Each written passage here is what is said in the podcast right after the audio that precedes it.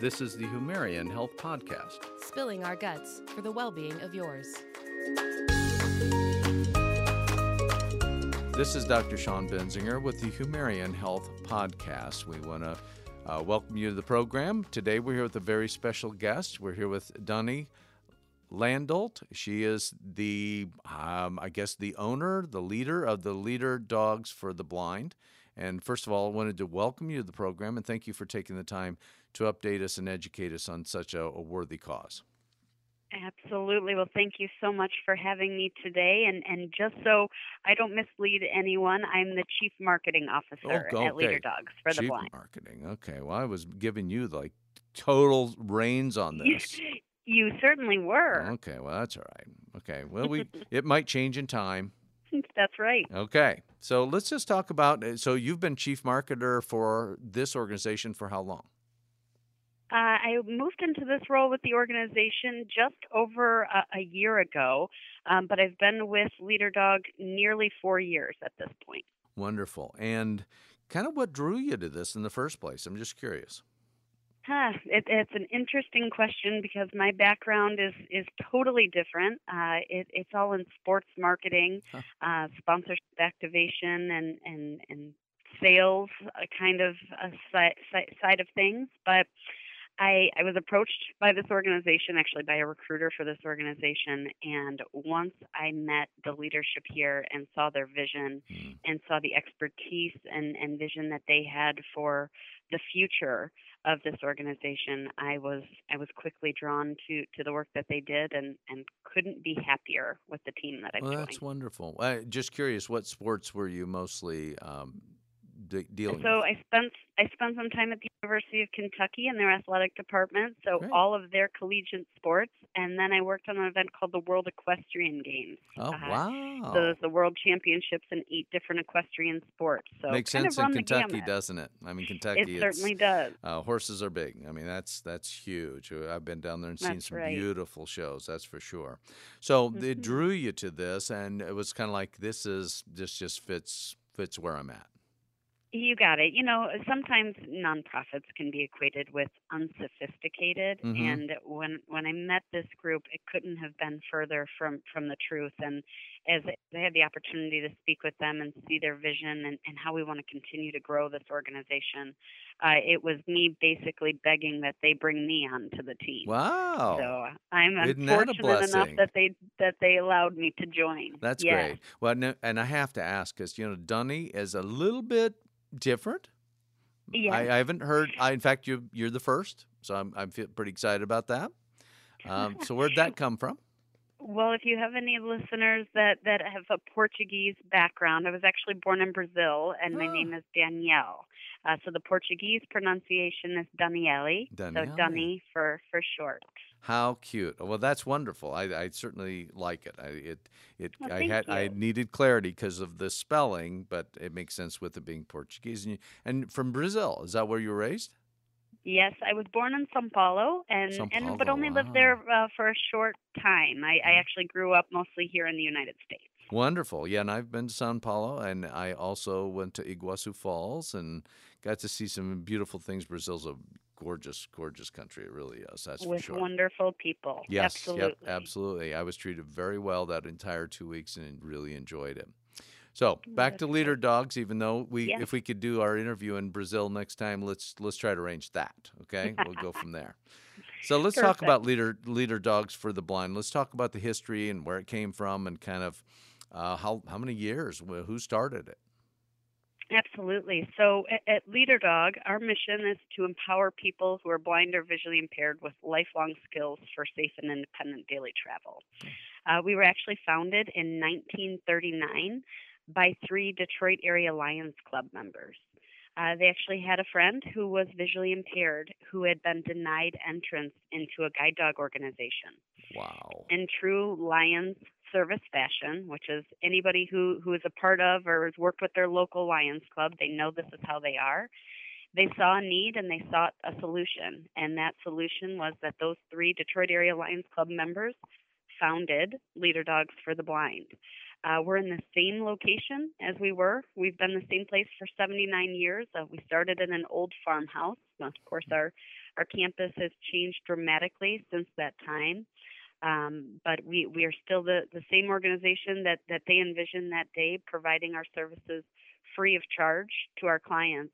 Uh, and and so it, Lions Club still, from that founding time, across the United States and internationally, remain vital supporters of, of our organization to this day.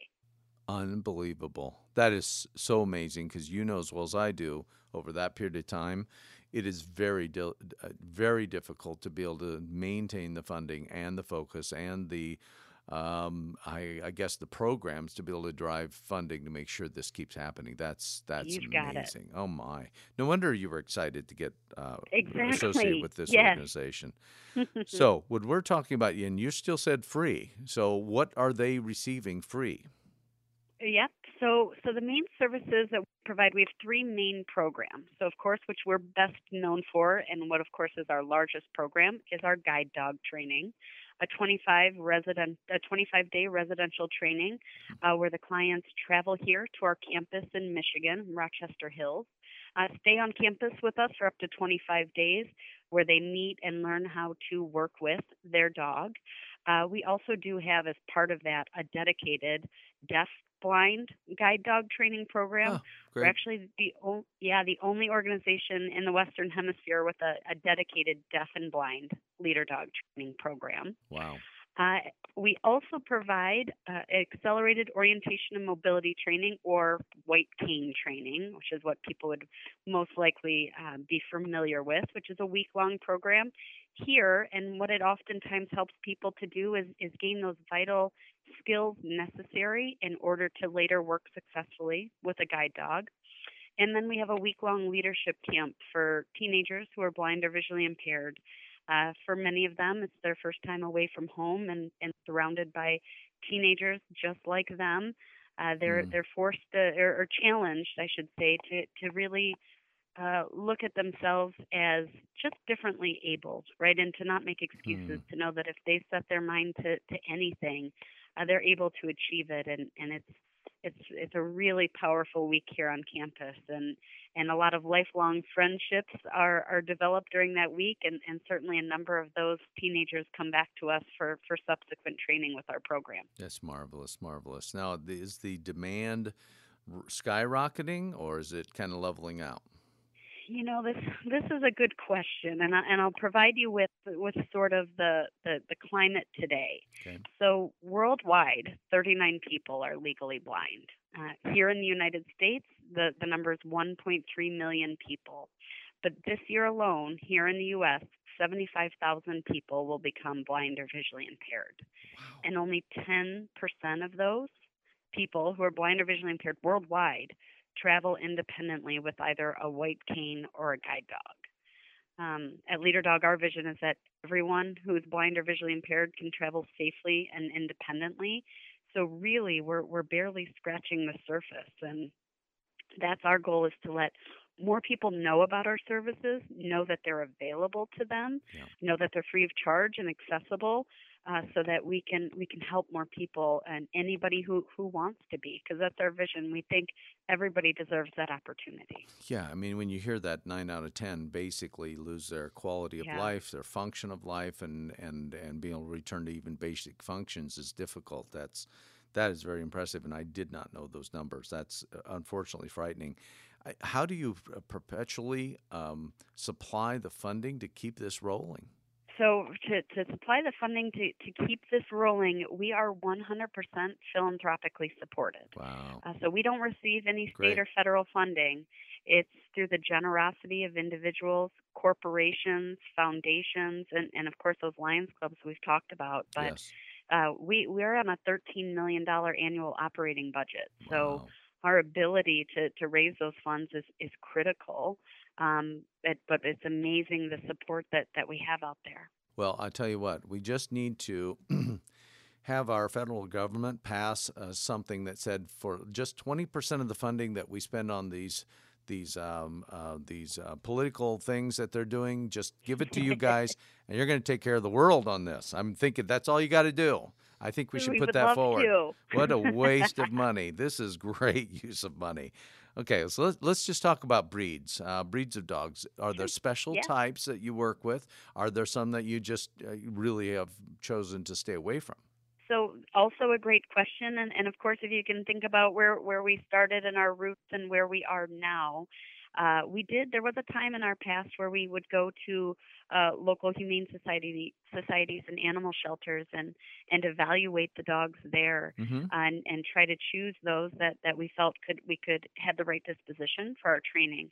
So so we've certainly trained everything from uh, Dobermans to Australian Shepherds, standard poodles, uh, really you name it, Dalmatians. If you name it, we we've probably trained it.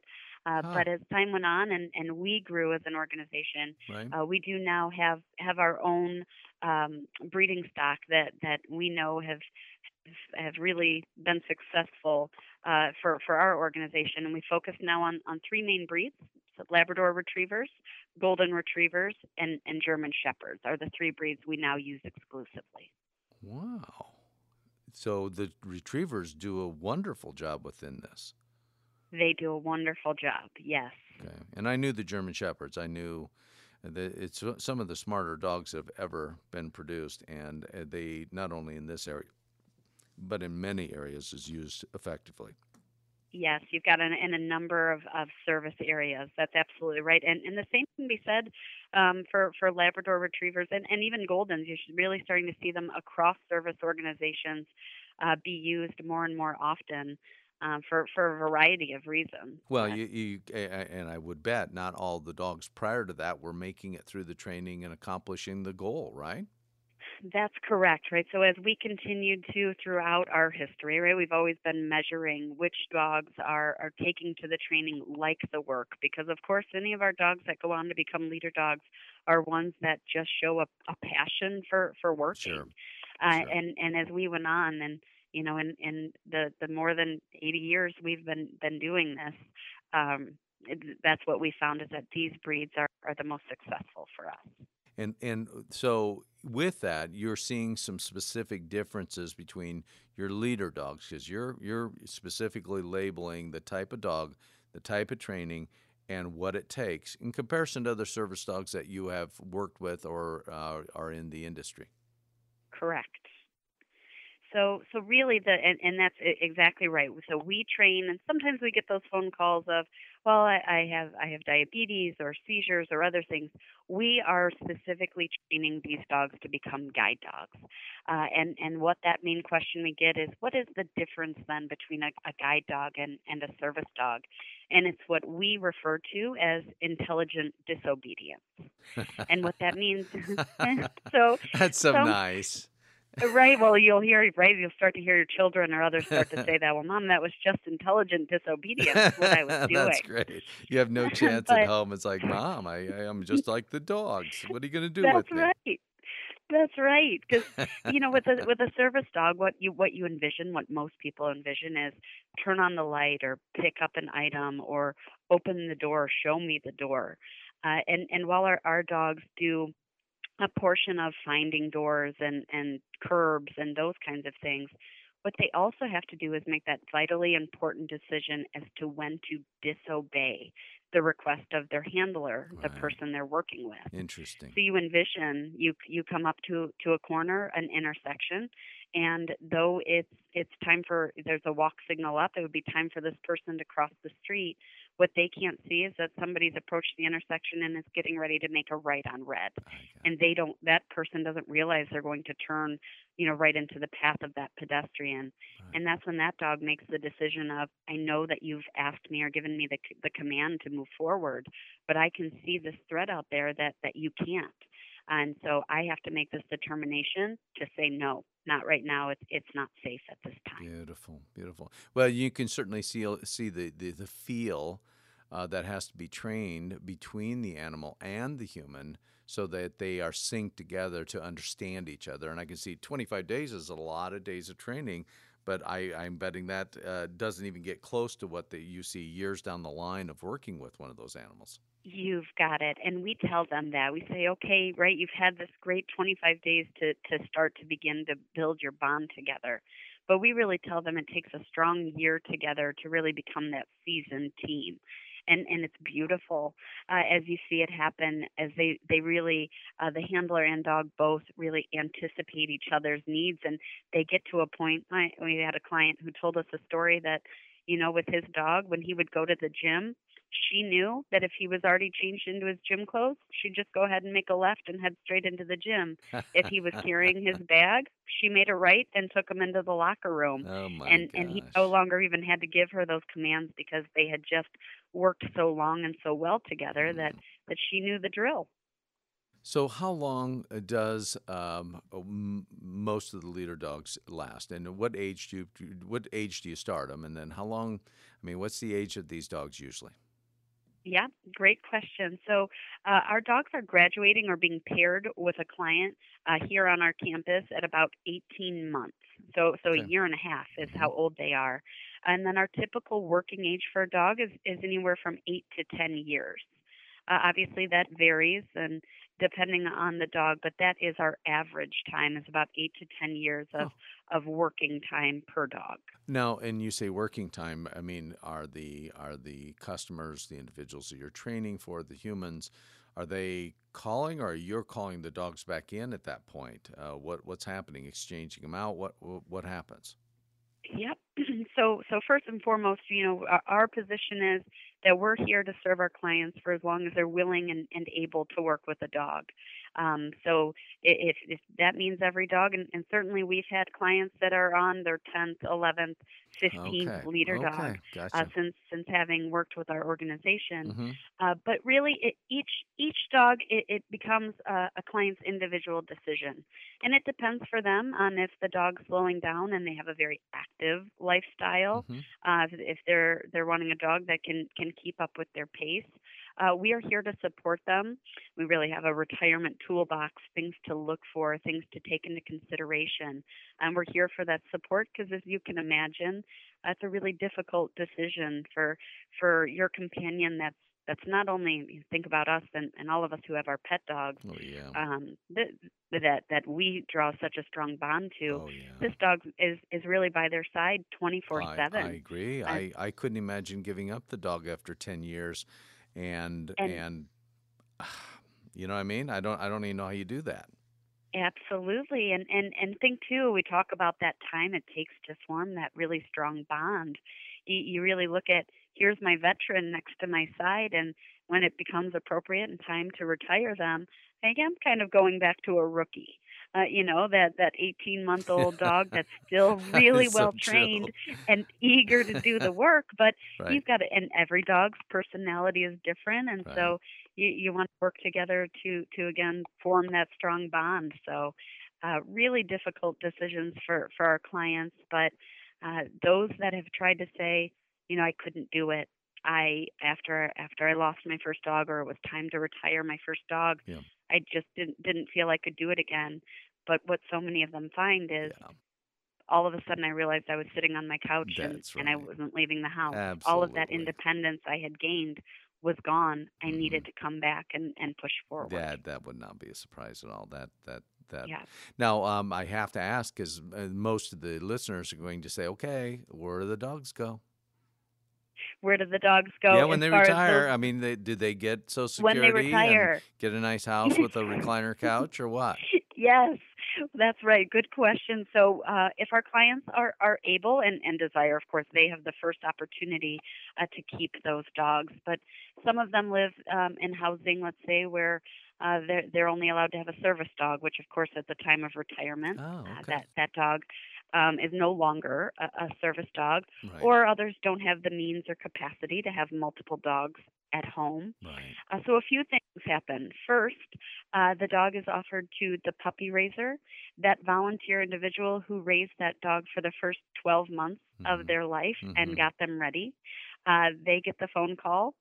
Um, but also, we have, as, as you might imagine, a lengthy waiting list of uh, general public individuals who Oh, yeah. would love, Love. to adopt oh, these dogs. Yes, yes. that they think that'd be understand it may be a little bit older Yeah. dog, but they just want to thank them and reward them for all of the hard work they've done Yeah, over their absolutely. life. And German Shepherds have a long lifespan. I, I mean, Mhm. they usually live pretty long, pretty healthy animals. And I don't know the Labradors as well, but I do know the German Shepherds. So fabulous group, uh, fabulous organization, and I can see why you were so excited to take this job. And um, and I think they were lucky to have you. You are very articulate. You certainly know it inside and out, but more importantly, you can hear that you care, and that comes I- through. And that is something that you you know you're having the opportunity to, to speak with me which again i thank you but if you spoke with anybody in this organization it's, it's what's so amazing. Uh, you'd, you'd note that we all sound the same. I think we all feel fortunate to, to be able to, to do what we do um, but but really more than anything are in awe of, of the people that, that we work with and, and the courage it takes them to want to live a life of independence and and come out here and, and put the work in to learn to travel independently. Uh, again, it's it's pretty amazing the people we serve. Yeah, I believe that. So this, uh, for those that um, I've just kind of gotten through the program, Leader Dogs for the Blind, part of our International Assistance Dog Week. Dunny Landolt was kind enough to spend some time with us today, and we really appreciate you taking the time. Now, you, you are going to stay on for a little bit longer because we're going to do it one more time, uh, the whole show in Portuguese, uh, and then make for, for all our Portuguese listeners. Is that okay? Can you do there that you with go. me? My port I, my Portuguese is not nearly as strong as my English. Okay. So it Well, don't worry. I only know but- two words, and that that's about all we're going to get. And I'm going to just keep, keep saying them in different intonations so people think I'm saying something different. So, there you go. Dunny, thank you so much for joining us. We really appreciate it on the program. I, I know this will be well received. Well, thank you so so very much. It- It's been uh, a pleasure joining you, and thank you for the opportunity. Have a blessed day. You too. Amy Baker, Dr. Sean Benzinger, Humarian Health Podcast spilling our guts. for the well being of yours. That's right. Thanks for having the guts to listen to the Humarian Health Podcast. Make sure you follow us on social media. We're on Facebook, Instagram, and Twitter at Humarian Health. If you have things you'd like to gut check, send us an email at gutcheck at humarian.com.